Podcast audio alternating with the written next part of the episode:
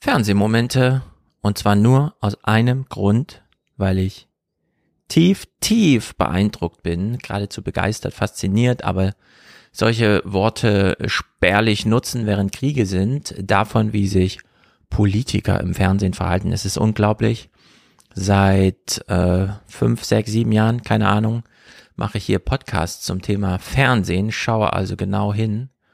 Und in dieser Zeit ist ja eine kleine Wunschliste entstanden liebe Politiker, warum fragt ihr nicht zurück? Warum nehmt ihr nicht die Journalisten in Verantwortung? Warum stellt ihr nicht da, ja, wir haben zwar die Macht der Entscheidung, aber sie haben die Macht der Kommunikation und so weiter. Warum gibt's hier kein Gespräch auf Augenhöhe vor dem Publikum? Warum wird äh, einfach akzeptiert, dass Journalisten irgendwie als Anwälte des Publikums die Fragen stellen, die man antizipiert, wie auch immer, ob das dann stimmt? Es ging ja drunter und drüber. Wir nähern uns dem langsam und ja, es ist auch hier Robert Habeck. Ähm, es ist wirklich toll, ihn einfach so zu sehen.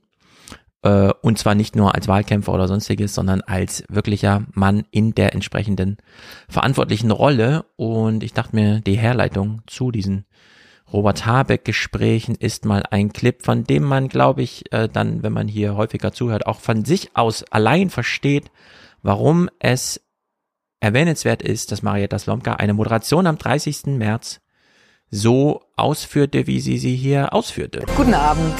Beim Blick aufs Kriegsgeschehen beginnen wir heute mit dem Blick auf den Wirtschaftskrieg, der parallel zu den ukrainischen Schlachtfeldern im Gange ist zwischen Russland und dem Westen. Da gibt es interessante Entwicklungen. Endlich gibt es interessante Entwicklungen beim Wirtschaftskrieg, der, wie sie sagt, parallel, und ich würde sagen, nee, das ist der Krieg, äh, ja, wir haben natürlich eine Kriegsdefinition, die mit äh, Gewalt, Zerstörung und so weiter einhergeht. Aber diese Art von Wirtschaftskrieg findet äh, auf genau derselben Resultate-Dimension statt, nur in einer anderen Zeitdimension. Es braucht alles ein bisschen länger. Es sind keine Bomben, die explodieren, sondern diese Ex- und Implosionen vollziehen sich langsamer, aber mit nicht unähnlichen Effekten, wenn wir uns anschauen, worum es beim Krieg ja eigentlich geht. Und na klar, im Zentrum ging es natürlich um die Energie. Also haben wir hier auch das Problem der deutschen Energieverbraucher, Industrieanlagen. Äh, das ist ganz interessant. Und es gibt wirklich zwei tolle, super tolle Clips von Habeck, die wir uns gleich anhören. Einer davon wird jetzt hier vorbereitet, denn wir alle haben den Streit mitbekommen. Ökonomen rechnen aus, kann Deutschland sich vom russischen Energie lossagen, ja oder nein? Und dann gab's entsprechende Pro-Contra, aber eben nicht nur Pro-Contra, sondern es gab auch andere Perspektiven, so wie Habeck sie gleich einbringt.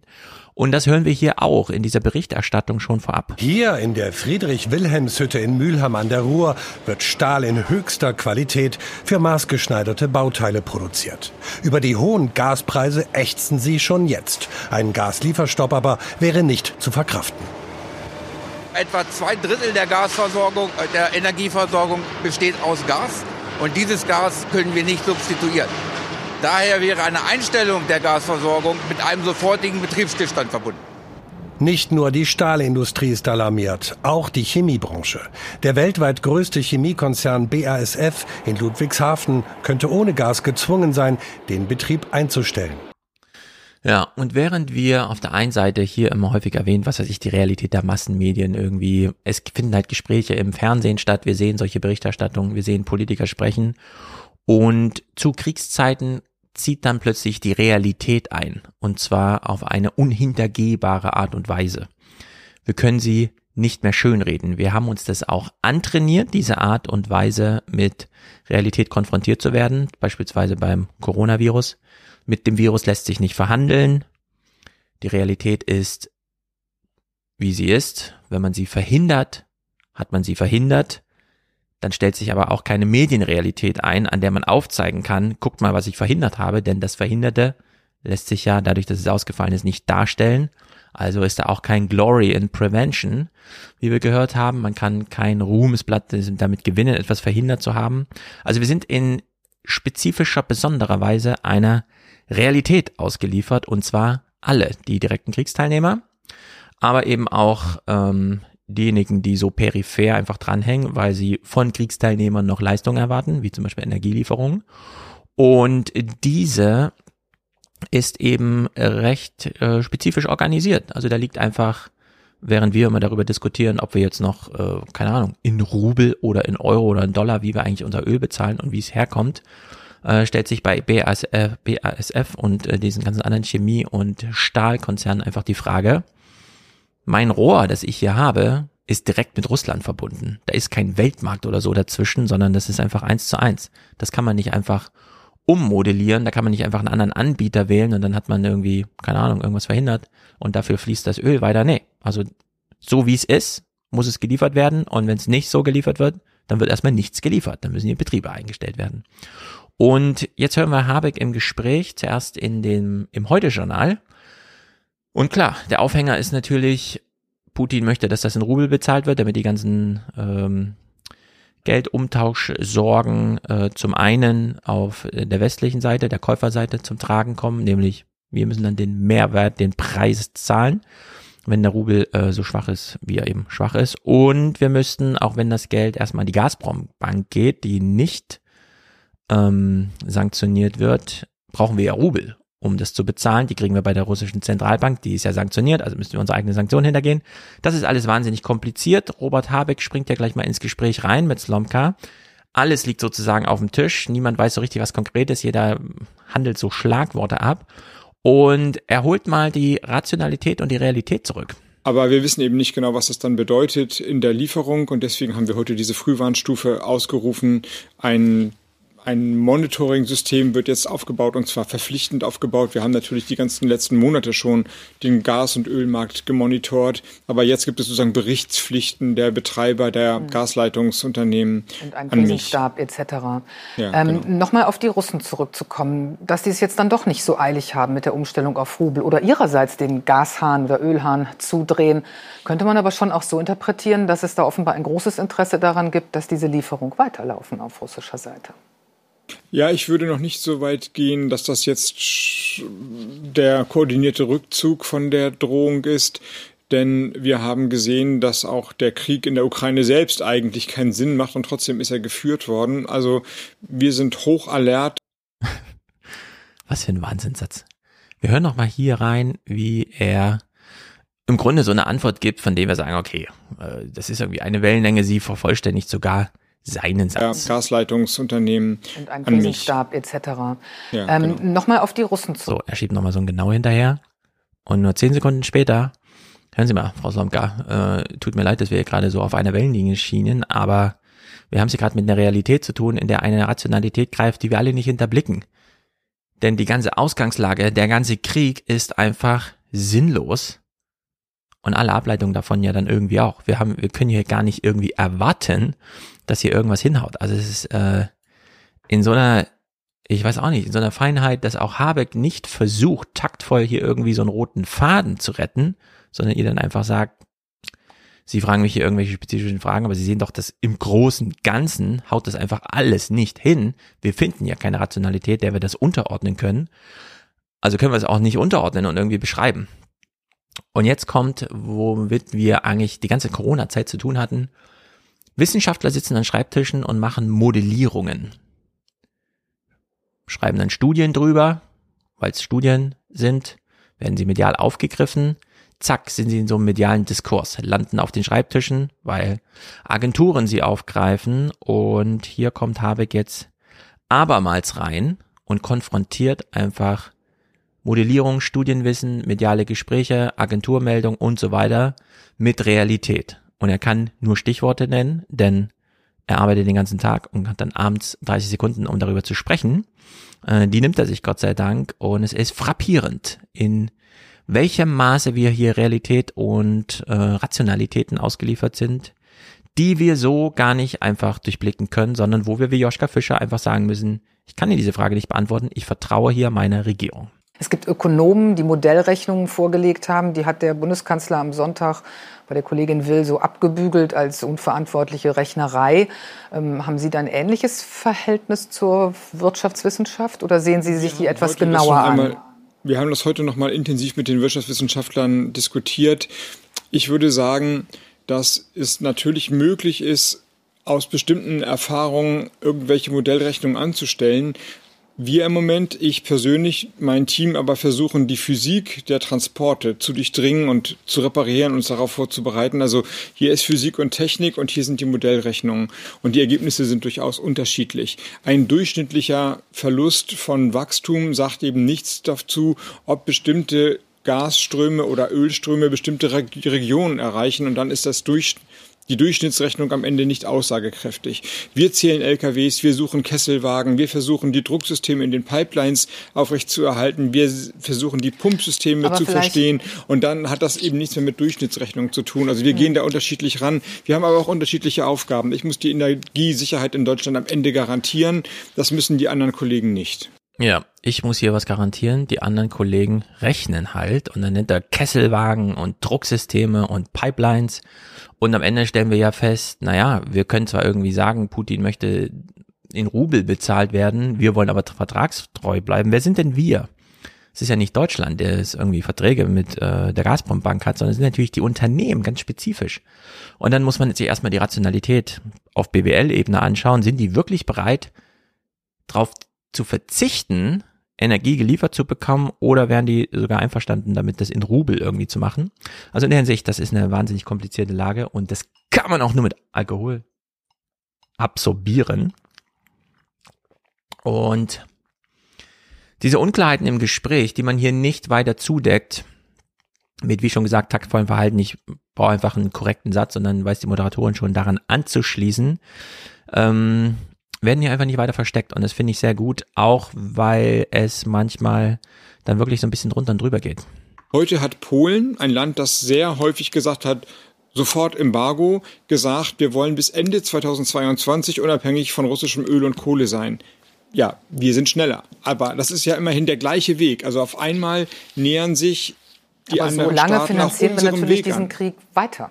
Das ist ja das, warum auch die Ukraine sagt, hört auf damit, dann wird auch Putin sehr viel schneller aufhören. Jein, würde ich sagen, weil die Rubelforderung von Putin ja im Grunde Ausdruck dessen ist, dass richtigerweise die Öl- und Gaslieferungen ja bezahlt werden, er mit dem Geld aber nicht viel anfangen kann. Warum nicht? Weil die Zentralbank sanktioniert ist. Und da habe ich wiederum gelesen, dass das so gar nicht stimmt, denn äh, man zahlt ja bei der Gazprom Bank, wenn man bei Gazprom was kauft, und die ist ja nicht sanktioniert. Wie weit die dann handlungsfähig ist, ohne selber auf die Zentralbank zurückzugreifen, ist natürlich eine andere Frage, weil die muss ja, äh, wenn ein Dollar bezahlt wird, dann in Rubel umtauschen, um das Geld verfügbar zu machen. Also wir wissen im Grunde gar nichts. Und äh, Robert Habeck, ähm, wie soll man sagen, blügt uns hier auch nicht, dass es äh, da einfach drunter drüber geht. Genauso wie beim Thema Inflation. Äh, da geht's ja auch äh, weniger drunter und mehr drüber. Und Robert Habeck, äh, wie soll man sagen, holt hier mal das Bild rein, dass es, dass der Wirtschaftskrieg auch ein echter Krieg ist, nur auf der Zeitlinie so ein bisschen anders läuft und eben auch in der Tiefe der Wirkungen, die allerdings nirgendwo so richtig ausbleiben. Also wenn wir sagen, oder wenn ich sage, ähm, nee, Maja das Lomka, das ist nicht parallel zum Krieg, dass wir einen Wirtschaftskrieg führen, dann muss man eben auch sagen, ja, dann sind wir auch wirklich im Krieg und dann passieren eben auch wirklich Sachen, die uns zu Opfern, Kriegsopfern machen. Eine Frage noch zum Schluss, Herr Habeck. Wir haben heute diese Meldung bekommen, 7,3 Prozent Inflation. Ähm, das ist die höchste Inflationsrate seit 40 Jahren. Ist das schon ein Vorbote des, der Kriegsfolgen oder ist das noch Nachwehe Pandemie? Nein, wir sind quasi Kriegspartei als Wirtschaftskriegspartei und wir zahlen auch einen Preis, der ist natürlich nichts verglichen mit dem Preis, den Preis, den die Ukrainer zahlen. Sie sterben, sie werden vertrieben, sie werden ausgebombt. Wir haben eine hohe Inflation. Aber ein Preis ist es natürlich auch. Es ist ein externer Schock, der auf das Land kommt. Und das muss man so klar sagen. Wir werden dadurch ärmer werden. Ja, sehr gut. Das ist einfach sehr gut. Äh, ich kann mir Peter Altmaier in dieser Rolle, klar, Wirtschaftsminister, aber Wirtschaftsminister in dieser Art Krieg äh, nicht vorstellen. Das ist einfach äh, wirklich neu und begeistert mich, unabhängig davon, oder was heißt, es ist natürlich abhängig davon, aber unabhängig davon, dass wir es einfach mit einer schlimmen Lage zu tun haben. Denn dieser Robert Habeck zeigt ja hier auch ein bisschen, zu was er imstande ist und er wird ja noch eine Weile Wirtschaftsminister bleiben und wir sind ja alle der Hoffnung, dass das mit dem Krieg nicht allzu lange dauert, dass er also auch zu seiner eigenen Agenda, das ist ja alles noch sozusagen spontan, provisorisch, dass er zu seiner eigenen Agenda zurückkehren kann. Hier sehen wir nur kleine Fortschritte. Er war später auch in den Tagesthemen zugeschaltet. Dem vorausging ein kleiner Bericht aus einer Wäscherei, wo man nicht nur nach neuen Öl- und Gaslieferanten sucht, sondern eben auch nach neuen Energie- und Wärmequellen. Vergangenes Jahr kostete ihn eine Megawattstunde um die 40 Euro. Jetzt liegt der Preis teils bei 240 Euro. Top fürchtet, mit dem Moskauer Dekret könnte es noch teurer werden. Dabei tut der Betrieb viel, um weniger Energie zu verbrauchen. Bei den extrem gestiegenen Preisen verpuffen aber die Sparbemühungen. Hier haben wir drei Wärmetauscher installiert, die uns aus warmen Abwässern der Maschine warmes Wasser für unsere Waschmaschinen produzieren. So können wir etwa 10 Prozent unserer Gesamtenergiekosten sparen, was natürlich bei einer Versechsfachung des Gaspreises keinerlei Auswirkungen mehr hat. Keinerlei kann man so nicht sagen, denn 10 Prozent ist ja schon mal was und es ist ja ein großer Betrieb. In der Hinsicht ist da einiges in Bewegung. Auf der anderen Seite, diese Motivation in Richtung dieser Investition, also hier 10 Prozent an Energie zu sparen, hat ja zur Ursache, dass die Preise steigen, obwohl wir ja gar keine Versorgungsprobleme haben bei Öl und Gas. Es fließt ja nicht weniger Öl und weniger Gas, sondern Amerika hat ja sogar noch die äh, Ölreserven angezapft und das könnten wir ja auch immer noch so ein bisschen machen. Ähm, in der Hinsicht stellt sich ja ohnehin die Frage, wenn dann die Kartellämter sich das dann nochmal genau anschauen, wie das gerade mit dem Wettbewerb läuft, wo ist eigentlich das ganze Geld, das hier gerade, er spricht von einer Versechsfachung des Energiepreises, wo ist eigentlich das ganze Geld? Das landet ja gerade irgendwo. Und na mal gucken, das sind auch diese Sachen, die dann erst äh, längerfristig äh, aufgegriffen werden. In den Tagesthemen ist Ingo Zamparoni, hat also Habeck zu Gast und Habeck macht hier zum einen einen großen Spruch. Die Frage ist, haben wir genug Gas für den nächsten Winter? Und das kann ich nur dann beantworten, wenn die Speicher voll sind. So, nun hängt es davon ab, wie entwickelt sich der Gasverbrauch in Deutschland und der Zufluss in Deutschland. Und da muss ich sagen, können wir jetzt alle einen Beitrag leisten. Wir als Regierung natürlich, indem wir uns bemühen, wie, ja, also mal so mal richtig Geschichte schreiben und nicht deutsche Bräsigkeit walten lassen und die Pipelines bauen, die LNG-Terminals bauen, Gas einzukaufen, die Regelwerke machen, die Effizienzkriterien in die Gesetze zu schreiben, das Geld bereitzustellen für Gebäudesanierung und für den Austausch von Öl- und Gaskesseln. Das ist also mein Job, das ist unser Job. Aber alle anderen Bürgerinnen und Bürger und die Unternehmen und die Unternehmerinnen und Unternehmer können auch einen Beitrag leisten, indem sie jetzt die Gas- und die Ölverbrauche so gut es geht zurückfahren. Da muss man tatsächlich sagen, jeder Kubikmeter Gas, der nicht verfeuert wird, der hilft. So, jetzt mal richtig Geschichte schreiben. Das ist so ein Appell, hm, noch nicht allzu konkret formuliert, aber der meint uns alle. Uns, die wir zu Hause Gas verbrauchen. Ihn selbst, Robert Habeck, der es anleiern muss, jetzt die Motivationen durch, was weiß ich, auch immer für Anreize zu schaffen, dass halt diese Terminals gebaut werden oder wie auch immer. Dann gleich mit dem Regelwerk, hat er ja angedeutet, dass er später auch grüner Wasserstoff durchfließen kann, pipapo. Aber es ist eben insbesondere auch ein Appell an Ingo Zamparoni. Ingo, stell keine komischen Fragen, schreibe jetzt mit Geschichte. Und für den nächsten Clip, den auch Matthias schon auf Twitter breitgetreten hat und der einfach eine Sensation ist, auch wenn er ein bisschen salopp daherkommt, würde ich sagen, heben wir alle unser Glas. Robert Habeck, du bist unser Mann. Let's go. Auf der Gesetzgebungsebene verantworten können, arbeiten alle unter Hochdruck. Es muss sich dann natürlich in Wirklichkeit realisieren. Und dann werden wir ja, schauen. Wir haben einen Krieg mitten in Europa, Herr Habeck. Ähm, wer ein Wille ist, müsste es heißen, auch ein Weg sein. Ähm, das ist ja nicht nur die Frage, ob das Gas nicht kommt, sondern ob wir vielleicht sogar auch eine moralische Verpflichtung haben, das noch schneller zu schaffen. Ja, genau, aber gebaut werden muss es ja. Also nur vom Reden in, in den Tagesthemen ist ja kein Windkraftan keine Windkraftanlage errichtet oder kein LNG-Terminal gebaut. Am Ende müssen es Hände sein, die die Rohre in die Erde bringen und es müssen Ingenieure sein, die die, die, die technischen Anlagen dafür entwickeln und auch aufbauen. Aber klar, das muss jetzt vorangehen. Nur vom Reden in den Tagesthemen passiert noch gar nichts.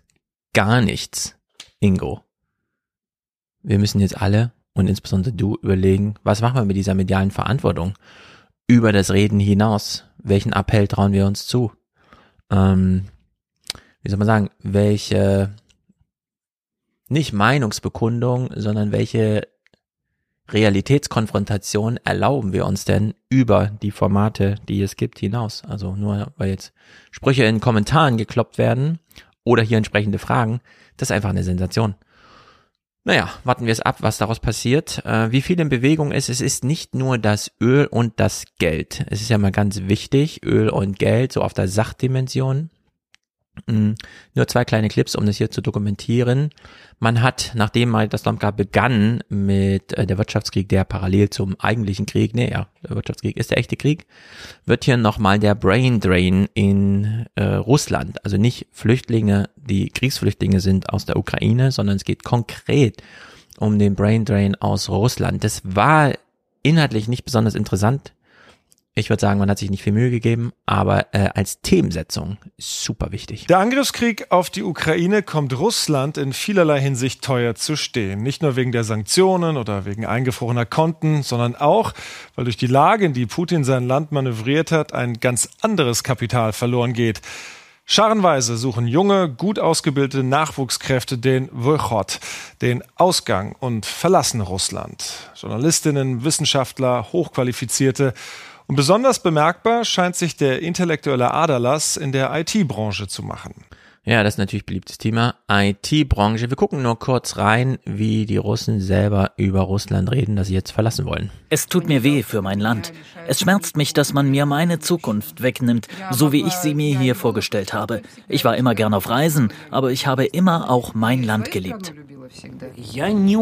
Ich glaube nicht wirklich, dass sich Russland weiterentwickelt. Ich befürchte, dass all das sehr lange dauern wird und vermutlich werde ich gar nicht nach Russland zurückkehren.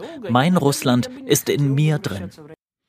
Man nimmt mir die Zukunft, man nimmt mir mein Land. Das sind natürlich genau die beiden Kriterien, um die es geht bei der Gestaltung des eigenen Lebens. Und ja, das ist alles wahnsinnig traurig. Mal gucken, wann da Bilanz gezogen wird. Wir haben ja aus mh, hm, auch ein Clip dieser Woche gehört, dass mittlerweile vier Millionen Menschen die Ukraine verlassen, also zehn Prozent der Bevölkerung. Das sind einfach substanzielle Veränderungen. Die bewirken dann auch etwas, äh, sowohl im Herkunftsland als natürlich auch in den neuen Ländern, wo man dann ankommt. Robert Habeck zum einen, Olaf Scholz zum anderen. Wir haben natürlich diesen Christiane Wopen-Tweet immer noch im Hinterkopf. Findet ihr nicht auch, dass sich Annalena Baerbock und Robert Habeck die Kanzleramt, die Kanzlerschaft gut teilen? Olaf Scholz war ja bei Anne Will und hat dort eine kleine Show abgezogen, das muss man schon sagen. Wir hören mal diesen kleinen Clip zum Einstieg und fragen uns dann, ist es gut oder schlecht, mit dieser Art neuer Prämisse reinzugehen. Hatten Sie es sich so vorgestellt? Mir war immer klar, dass das ein Amt ist, das auch mit ungeplanten Herausforderungen verknüpft ist, wie wir sie jetzt auch ganz konkret erleben. Wobei so ganz ungeplant war das nicht. Die Eskalation in der Ukraine hat sich ja schon lange Zeit abgezeichnet und deshalb ist das auch ein Thema gewesen, mit dem ich mich vom ersten Tag an beschäftigt habe. Mhm. Das kann ja beides heißen. Zum einen, es ist der Scholzomat, der uns ja einfach sagt, ja, ja, gut, okay, alles eingepreist. Oder aber der Scholzomat, der einfach sagt, ich bin zwar immer noch überrascht, aber ich zeig's Ihnen nicht. Und ich fände beides gut. Äh, beides ist so ein bisschen, ähm, wie soll man sagen, äh, man kann, es sind beides gute Arbeitsmodi. Ich habe aber eine Präferenz dafür, dass äh, die primäre Leistung des Gedächtnisses, nämlich zu vergessen, um nicht jeden Ballast mitzuschleifen, hier greift und er sich jetzt wirklich in einer Welt zu wiederfindet, man kann sich das ungefähr vorstellen, ähm, sein Arbeitstag besteht aus 18 Stunden Kontakt, Lesen, neue Eindrücke sammeln, die ganze Zeit und gar nicht so viel Reflexion, sondern nur die ganze Zeit bam, bam, bam, bam, bam, Fakten, Fakten, Fakten und dann immer mit Zug zur Entscheidung. Und in der Hinsicht kann das wahnsinnig schnell gehen in so einer Lebensgestaltung, es wirklich einfach zu vergessen. Ähm, das Kanzleramt zu übernehmen, ist eine Zäsur. Seitdem ist diese Bedrohung da. Sie ist wahnsinnig ernst geworden durch diesen Überfall Ende Februar. Jetzt ist das die neue Realität. Warum sollte er noch nachhängen an irgendeiner Zeit, in der er nicht mal Kanzler war, ähm, sondern Vizekanzler, Untergebener, weisungsgebunden oder wie auch immer. Das ist ja jetzt alles ganz anders für ihn. Und diese Zeitenwende trifft ihn sozusagen doppelt. Biografisch und weltpolitisch. Und er steht nun hier im Feuer und sagt, ich habe das die ganze Zeit, äh, das ist nicht ungeplant, was hier gerade passiert. Die Bedrohung war ja da. Ich habe mich auch lange damit beschäftigt. Und umso mehr er davon überzeugt ist, dass das der Weltzustand ist, unabhängig davon, was vorher da, umso besser irgendwie, finde ich. Denn wir gehen ja nicht zurück in eine Welt, in der wir wieder mit Putin über irgendwas verhandeln, ernsthaft oder so. Ja, also in der Hinsicht ähm, ein ganz guter Scholzomat. Äh, in manchen Situationen ist sowas bedenklich, aber hier finde ich es gerade nicht. Das ist ein guter Arbeitsmodus. Anne Wild, Anne Will fragt ihn dann mal, und das finde ich, äh, das kann man hier gut äh, durch, durchaus kurz festhalten. Ich habe es ja mit Wolfgang auch so besprochen. Warum geht man eigentlich gerade auf die Straße? Weil man der Ukraine den Sieg wünscht oder ein Ende des Krieges ähm, fordert? Und Anne Will ist da einfach wahnsinnig entschieden, auch wenn sie es hier nochmal als, ist ja nicht meine Meinung und so weiter labelt. Haben Sie denn in Zelenskis Sinn, ich komme drauf zurück, für sich und unser Land entschieden, wirklich alles zu tun, um die Ukraine in die Lage zu versetzen, diesen Krieg zu gewinnen? Wir tun alles, was in unserer Macht steht und was möglich und sinnvoll ist.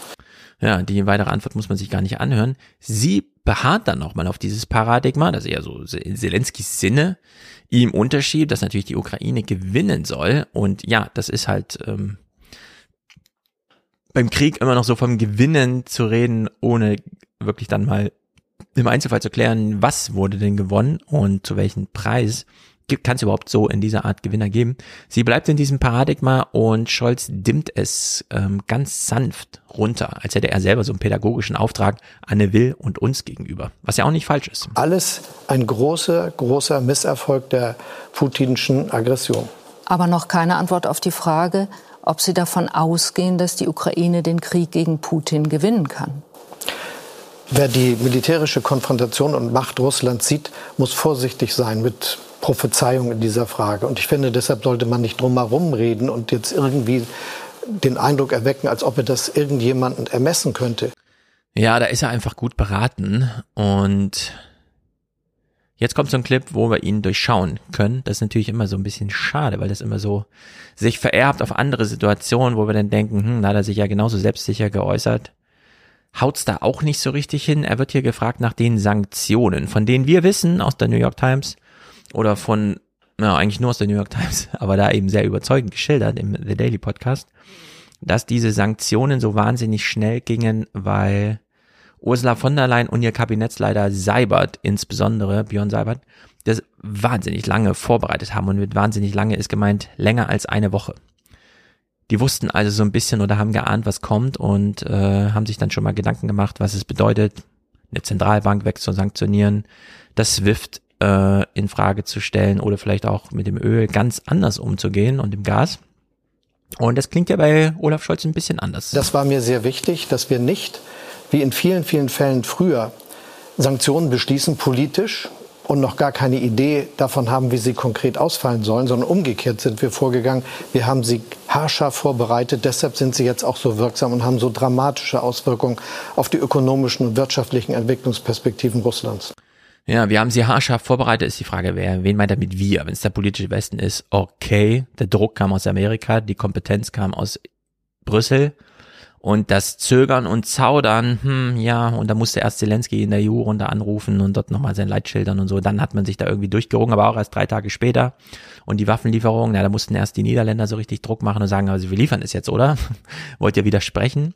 Also, naja, Olaf Scholz halt. Auf der anderen Seite er ist äh, super im Bild, was Robert Habeck da gerade macht. Also das hier im Folgenden im Einklang zu sehen, wie man jetzt mit Öl und Gas aus Russland umgeht, äh, das ist wieder gut. Wenn ich jetzt Ihnen berichte, dass Italien zum Beispiel in einem ganz großen Umfang von Gaslieferungen abhängig ist, von Gaslieferungen aus Russland und jetzt alles dafür tut, davon unabhängig zu werden, aber das nicht schnell schaffen wird, wenn ich Ihnen berichte, dass praktisch alle osteuropäischen Länder in höchstem Maße solche Abhängigkeiten haben, dass einige davon Netze haben, die überhaupt gar nicht richtig mit den westlichen Netzen in Europa verknüpft sind, sondern aus der alten Zeit noch mit dem russischen Netz, dann verstehen Sie und viele andere vielleicht, dass das nicht so einfach gemacht werden kann, sondern dass verantwortliche Politik den Mut erfordert, die Wahrheit auszusprechen. Und die Wahrheit ist, dass wir eine erhebliche Wirtschaftskrise auslösen würden, wenn wir das machen würden. Ja, pipapo, ähm, hat es dann so ein bisschen vom Tisch genommen.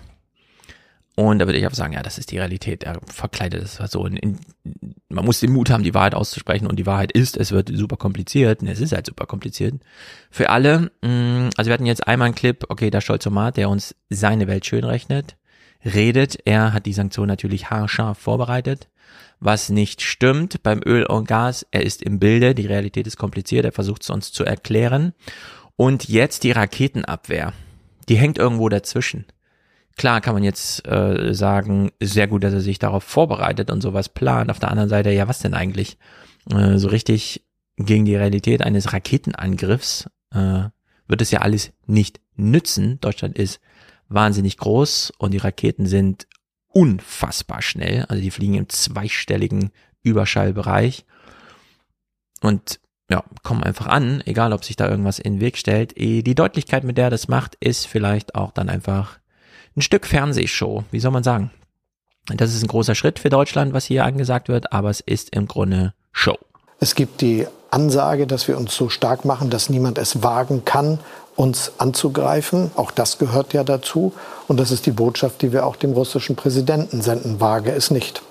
Stimmt es, was die Bild am Sonntag heute berichtet, dass Sie ein Raketenschutzschild über Deutschland errichten lassen wollen nach dem Vorbild des israelischen Iron Dome? Ich habe mir vorgenommen, jetzt nicht die Einzelheiten eines noch nicht zu Ende abschließend beratenden Plans hier auszuplaudern. Aber ich kann Ihnen sagen, das gehört ganz sicher zu den Dingen, die wir beraten, aus gutem Grund. Aus gutem Grund. Dieser Nachsatz reicht, um alles zu rechtfertigen. Ähm, ja, am Ende trifft es auf einen allgemeinen Wunsch. Da gibt es, glaube ich, keine Probleme. Die Frage ist dann nur, was es kostet und wann es fertig ist. Anne Will hat hier mal eine ganz offene Frage an ihn gestellt. Das ist ganz interessant. Dieses Raketenschutzschild hätte eine größere Reichweite als das bisherige Patriot-System. Worauf bereiten Sie die Deutschen damit eigentlich gerade vor, indem sie auch solche Maßnahmen ergreifen wollen? Wir müssen uns alle darauf vorbereiten, dass wir einen Nachbarn haben, der gegenwärtig bereit ist, Gewalt anzuwenden, um seine Interessen durchzusetzen. Ja, da bin ich mal gespannt, inwieweit dieses Gerede von die Friedensdividende ist aufgebraucht. Aber jetzt müssen wir anders damit umgehen oder wie auch immer. Was ja im Grunde heißt, äh, wir können auch Frankreich nicht mehr vertrauen, Spanien, Kanada wird uns angreifen. Nein, es ist ja nur in einem spezifischen Fall. Und der muss ja containbar sein. Das kann man sich ja gar nicht vorstellen. Insbesondere auch, weil sich die russische Militärapparatur, der gerade in einem unglaublichen Maße verbraucht, die kann ja nicht so einfach kurz mal nach Warschau oder Berlin rüberfahren. Aber gut, das ist die Stimmungslage, die hier so ein bisschen bedient wird. Olaf Scholz war mal Finanzminister, wir wissen alle Bescheid. Wir kennen auch den großen Markenkern der Opposition. Da will man natürlich kein Einfallstor bieten, also gab es noch dieses kleine Snippet hier in der Sendung. Können Sie versprechen, dass die Schuldenbremse 2023 wieder eingehalten wird? Die steht im Grundgesetz. Sie steht im Grundgesetz. Sie hat zwar keinen Sinn, ist auch irgendwie merkwürdig, dass die Handlungsebene oder die Regelungsebene Grundgesetz ist, macht auch, also ist Quatsch. Mm, wir entmündigen damit äh, das Parlament in seiner eigentlichen Hoheit, Haushaltsrecht. Und ja, aber sie steht halt im Grundgesetz. Das ist natürlich so die allerletzte Ausrede, die man dann noch mm, geben kann. Und in der Hinsicht, äh, mal gucken, wie lange noch, denn es fällt ja langsam auf, dass wir dann doch äh, Schattenhaushalte haben, die größer sind als der eigentliche Bundesetat. Nun gut, bleiben wir kurz bei diesem Thema, denn neben Habeck und Scholz war auch Lindner, unser Finanzminister, noch im Fernsehen. Maria Slomka, wie soll man sagen, sie hat ja vorhin schon angemerkt, ja, beim Wirtschaftskrieg, der parallel zum eigentlichen Krieg läuft und so weiter. Jetzt macht sie äh, hinsichtlich der Staatsfinanzlage eine theatralisch tragische Anmoderation, bei der uns irgendwie die Tränen kommen sollen, keine Ahnung, die unpassend ist, die einfach sich so nicht gehört. Keine Ahnung, warum man sich zu diesem komischen, also es ist Methodenkritik, klar, aber damit ähm, auch eine inhaltliche. Es ist einfach totaler Quatsch, was sie hier macht. Ein sofortiges Embargo gegen Russland hält Berlin ja wegen der wirtschaftlichen Folgen bislang für nicht verantwortbar. Die Furcht, nicht nur der Bundesregierung, vor einem abrupten Ende der Gaslieferungen aus Russland hängt natürlich auch damit zusammen, dass dieser Krieg zu einem Zeitpunkt kommt, an dem die deutsche Wirtschaft sich noch nicht von der Corona-Pandemie erholt hat. Durch die massiven Finanzhilfen sind gewaltige Staatsschulden aufgelaufen, wie die Deutsche Bundesbank heute vorgerechnet hat. Nun kann man Schulden zwar auch wieder abtragen. Nach der Weltfinanzkrise 2008 ist das zum Beispiel gelungen.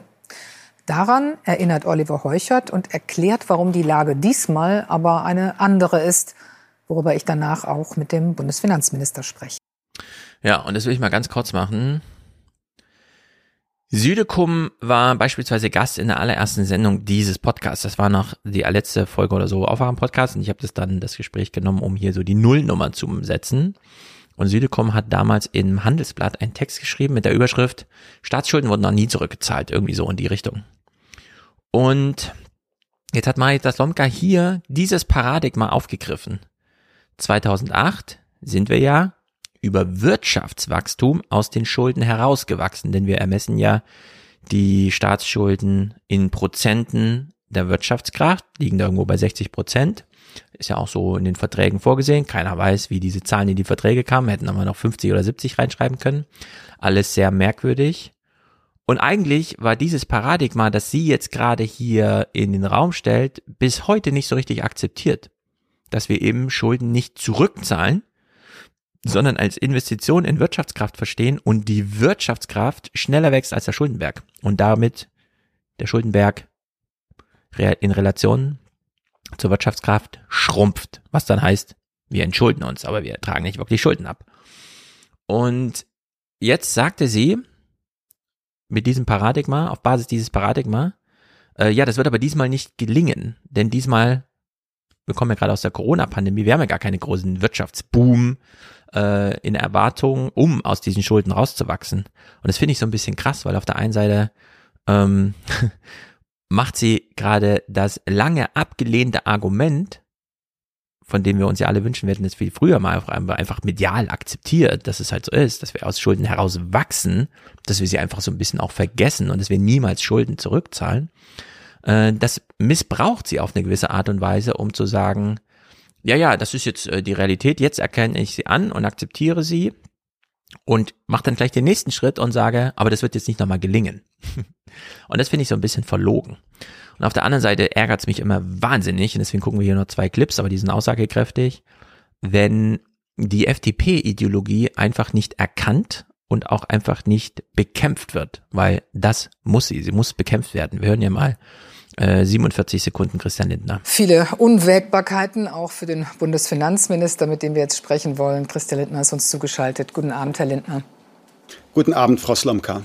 Ja, da haben wir jetzt schon einen riesen Schuldenberg ähm, dank Pandemie und jetzt kommt auch noch ein Krieg hinzu mit unwägbaren Folgen. Muss man sich nicht jetzt vielleicht auch ehrlich machen und sagen, schwarze Null, Schuldenbremse, Leute, das ist schön, aber daraus wird jetzt bis auf weiteres nichts?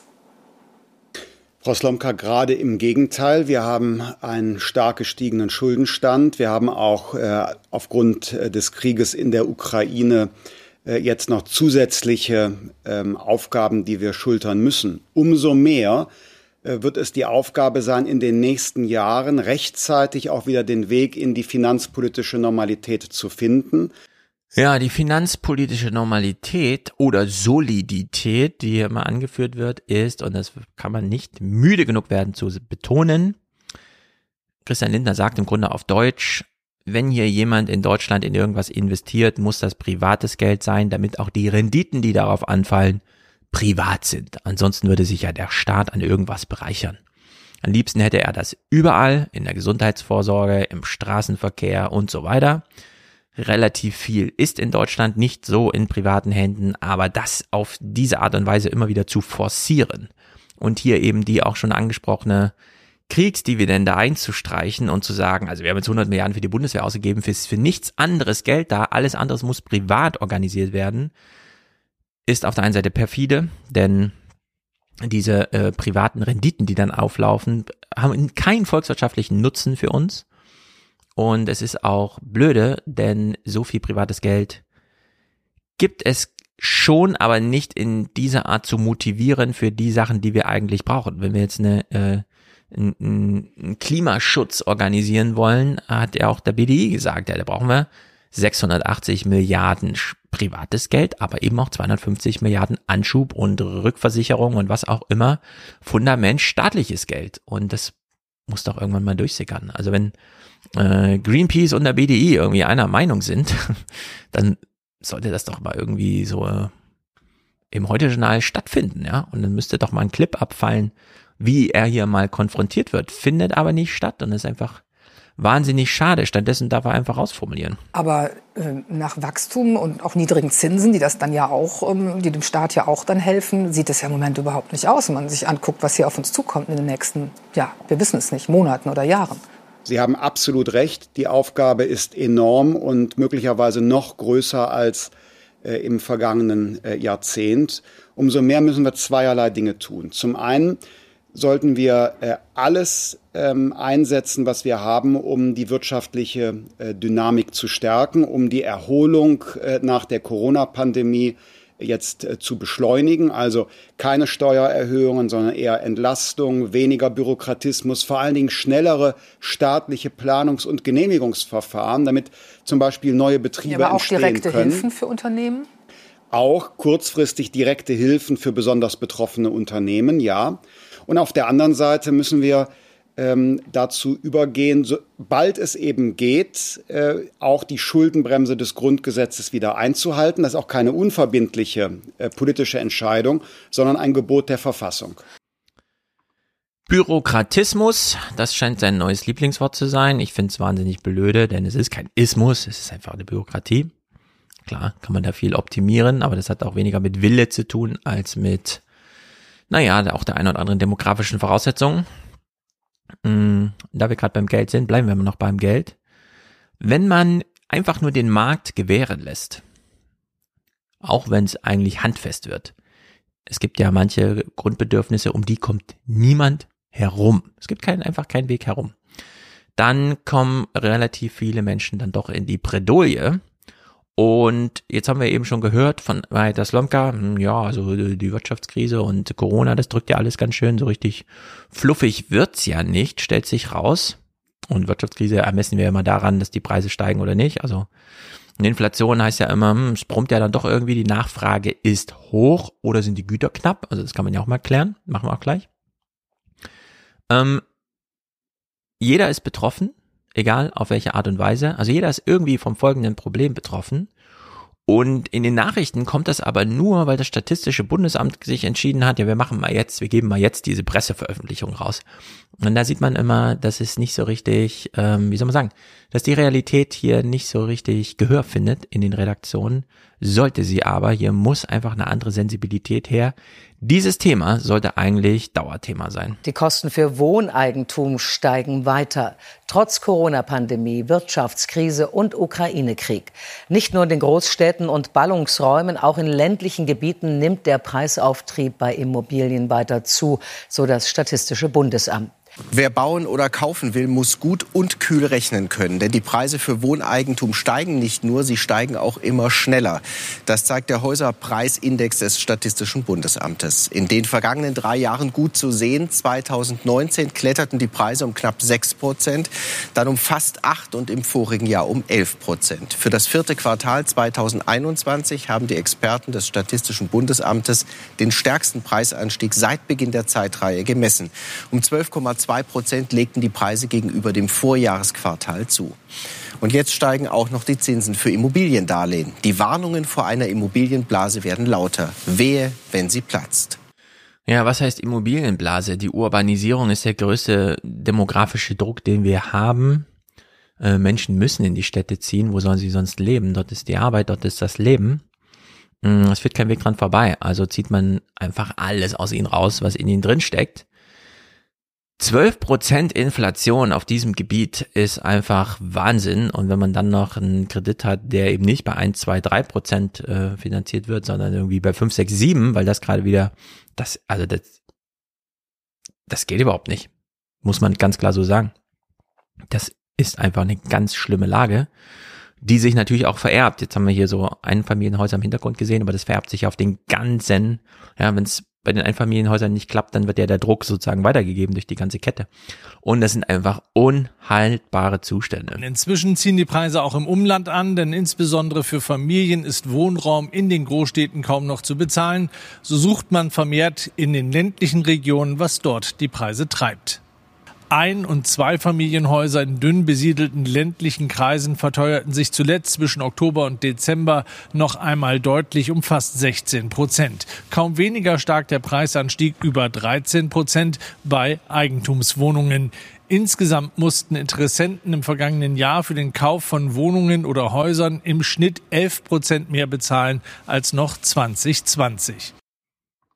Also was sind das für Verhältnisse? Was sind das für Zahlen? Das ist einfach ich weiß auch nicht, da fehlen mir die Worte. Ich finde sie natürlich wieder, wenn ich dann im Buch immer darüber schreibe, aber das ist einfach, das ist so krass. Und nicht nur, dass es wahnsinnig teuer ist, es ist auch wahnsinnig dumm, wie wir bauen. Seit Aufzeichnungsbeginn war es noch nie so sonnig. In Schleswig zum Beispiel gab es mehr als doppelt so viel Sonne wie üblich. Also ein starker Monat für die Sonnenenergie. Eine optimal, also nach Süden ausgerichtete Dachsolaranlage erzeugt in einem sonnigen Jahr rund 6000 Kilowattstunden. Das ist mehr als eine fünfköpfige Familie im Jahr verbraucht. Bei der Anzahl der Dachanlagen ist in Deutschland noch viel Luft nach oben.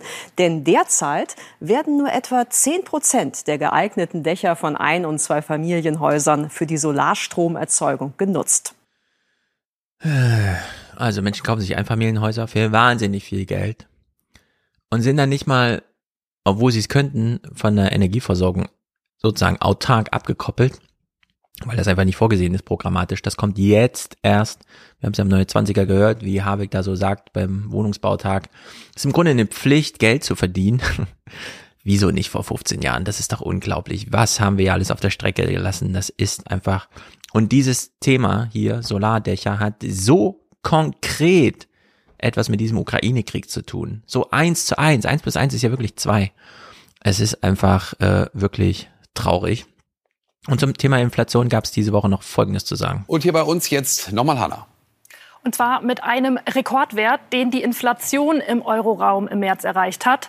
7,5 Prozent. Das hat es seit der Einführung des Euro noch nicht gegeben und ist auch deutlich mehr als von Experten erwartet.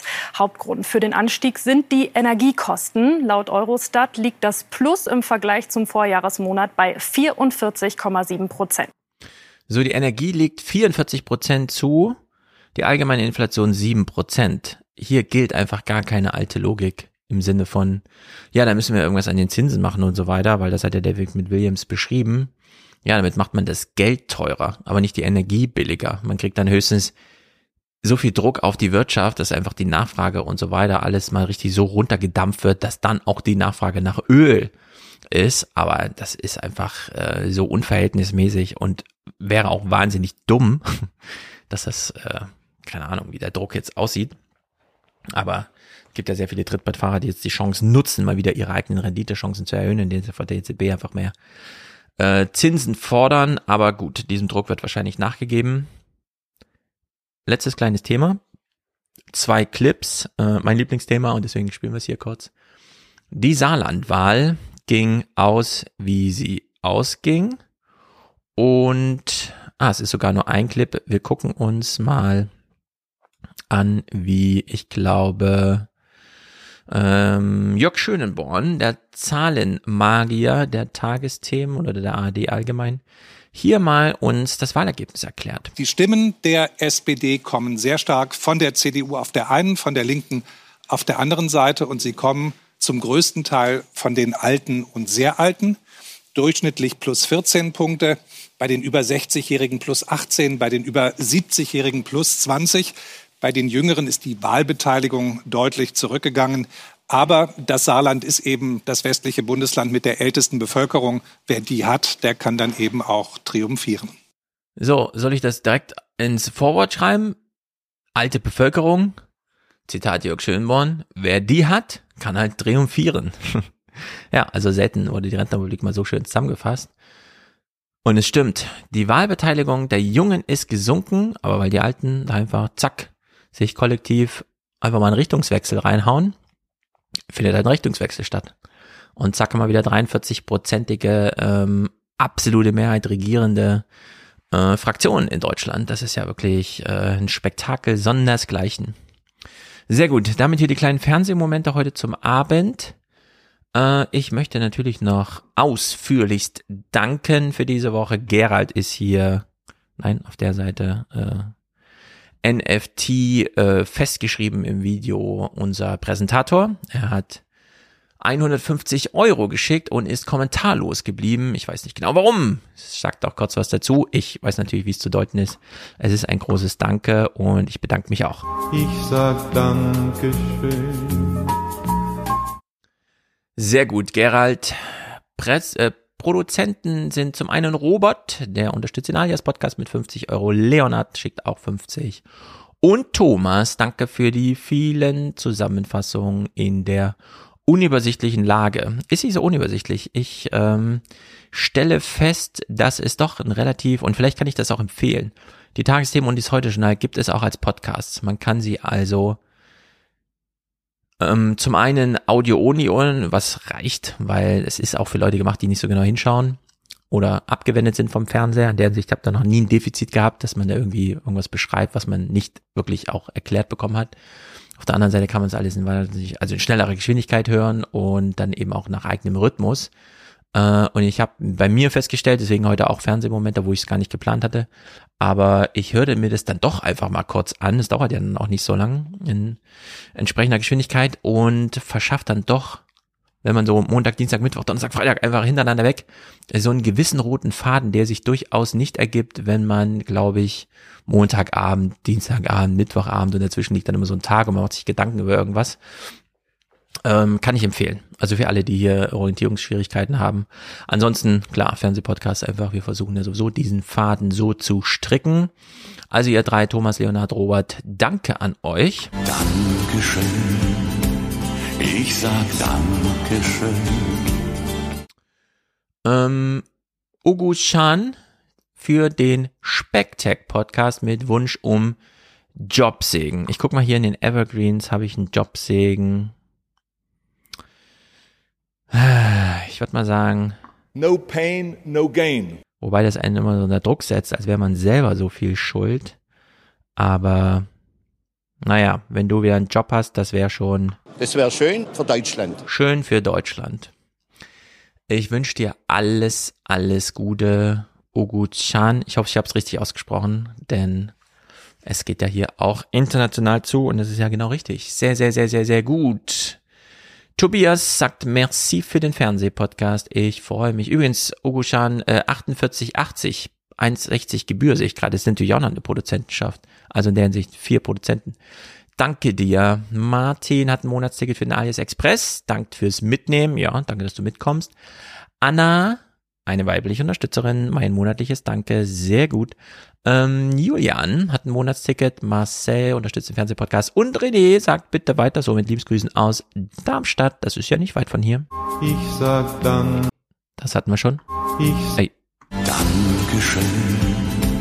Ich sag Dankeschön. Matthias Werner, keep up the good work, sagt er. Äh, Johanna, eine weibliche Hörerin, die ihren Platz im Raumschiff hier gebucht hat. Marius, Ulrike und Paolo, monatlicher Beitrag zu meiner politischen Bildung. Ich grüße Vincent, Matthias, danke für den grandiosen Podcast. Liebesgrüße aus Kiel, das ist natürlich weit im Norden. Johannes Marvin Philipp sagt Danke Stefanie, sagt Danke Philipp. Sabine für den März, könnte natürlich auch der März sein. Äh, also Anführungszeichen, haben es schwer im Swift-System, also beziehungsweise äh, L-Pünktchen. Thomas, Susanne, Johann mit Liebesgrüßen aus Köln. Ich grüße nach Köln. Timo, Jens Sascha, Fernsehpodcast, Rundfunkgebühr. Andreas sorgt hier für Planungssicherheit, das ist natürlich sehr gut. Frank Alexander hat einen Monat alias Train, also er fährt lieber Zug, das ist cool, auf dem Weg zur Arbeit, also ganz uneigennützig. Sehr gut. Unser Michel, äh, wir grüßen da natürlich nach Köln. Jetzt ist er auch Nutznießer der ganzen Bundeswehr-Milliarden, wurde ja auch Zeit. Mario, Simon, äh, Christoph, Emanuel und ich schaue mal, ob ich noch, ah, die Caroline, das ist natürlich sehr gut. Äh, A und N, da ist bestimmt auch eine weibliche Hörerin dahinter. Urla, Lisa, ich freue mich, Ulrike und Johannes hat ein Schulz-Abo. Das ist natürlich nicht schlecht. Ich verkaufe mich hier gern. Sehr gut, meine Lieben. Ich danke euch. Äh, wie gesagt, heute ein bisschen kürzer und ein bisschen später, aber Montag auf jeden Fall alles rechtzeitig fertig. Äh, nächste Woche ist ein bisschen knifflig. Ungarn wählt am Sonntag, weshalb es nicht am Sonntag einen Fernsehpodcast gibt, sondern am Montag mit Niklas und Kollegen. Äh, das kündige ich aber rechtzeitig an auf der Website, also bei YouTube und so sieht man dann, wie der Stream angekündigt ist. Ich schreibe es auch nochmal ins Bild, Montag, damit das dann klar ist, denn über den Osten aufgehangen an Ungarn kann man ja durchaus nochmal reden. Die Frankreich-Wahl steht natürlich auch an und so weiter, wobei es da, na mal gucken, wie es in Frankreich so wird. Und für heute sage ich, haut rein, meine Lieben, bis denn.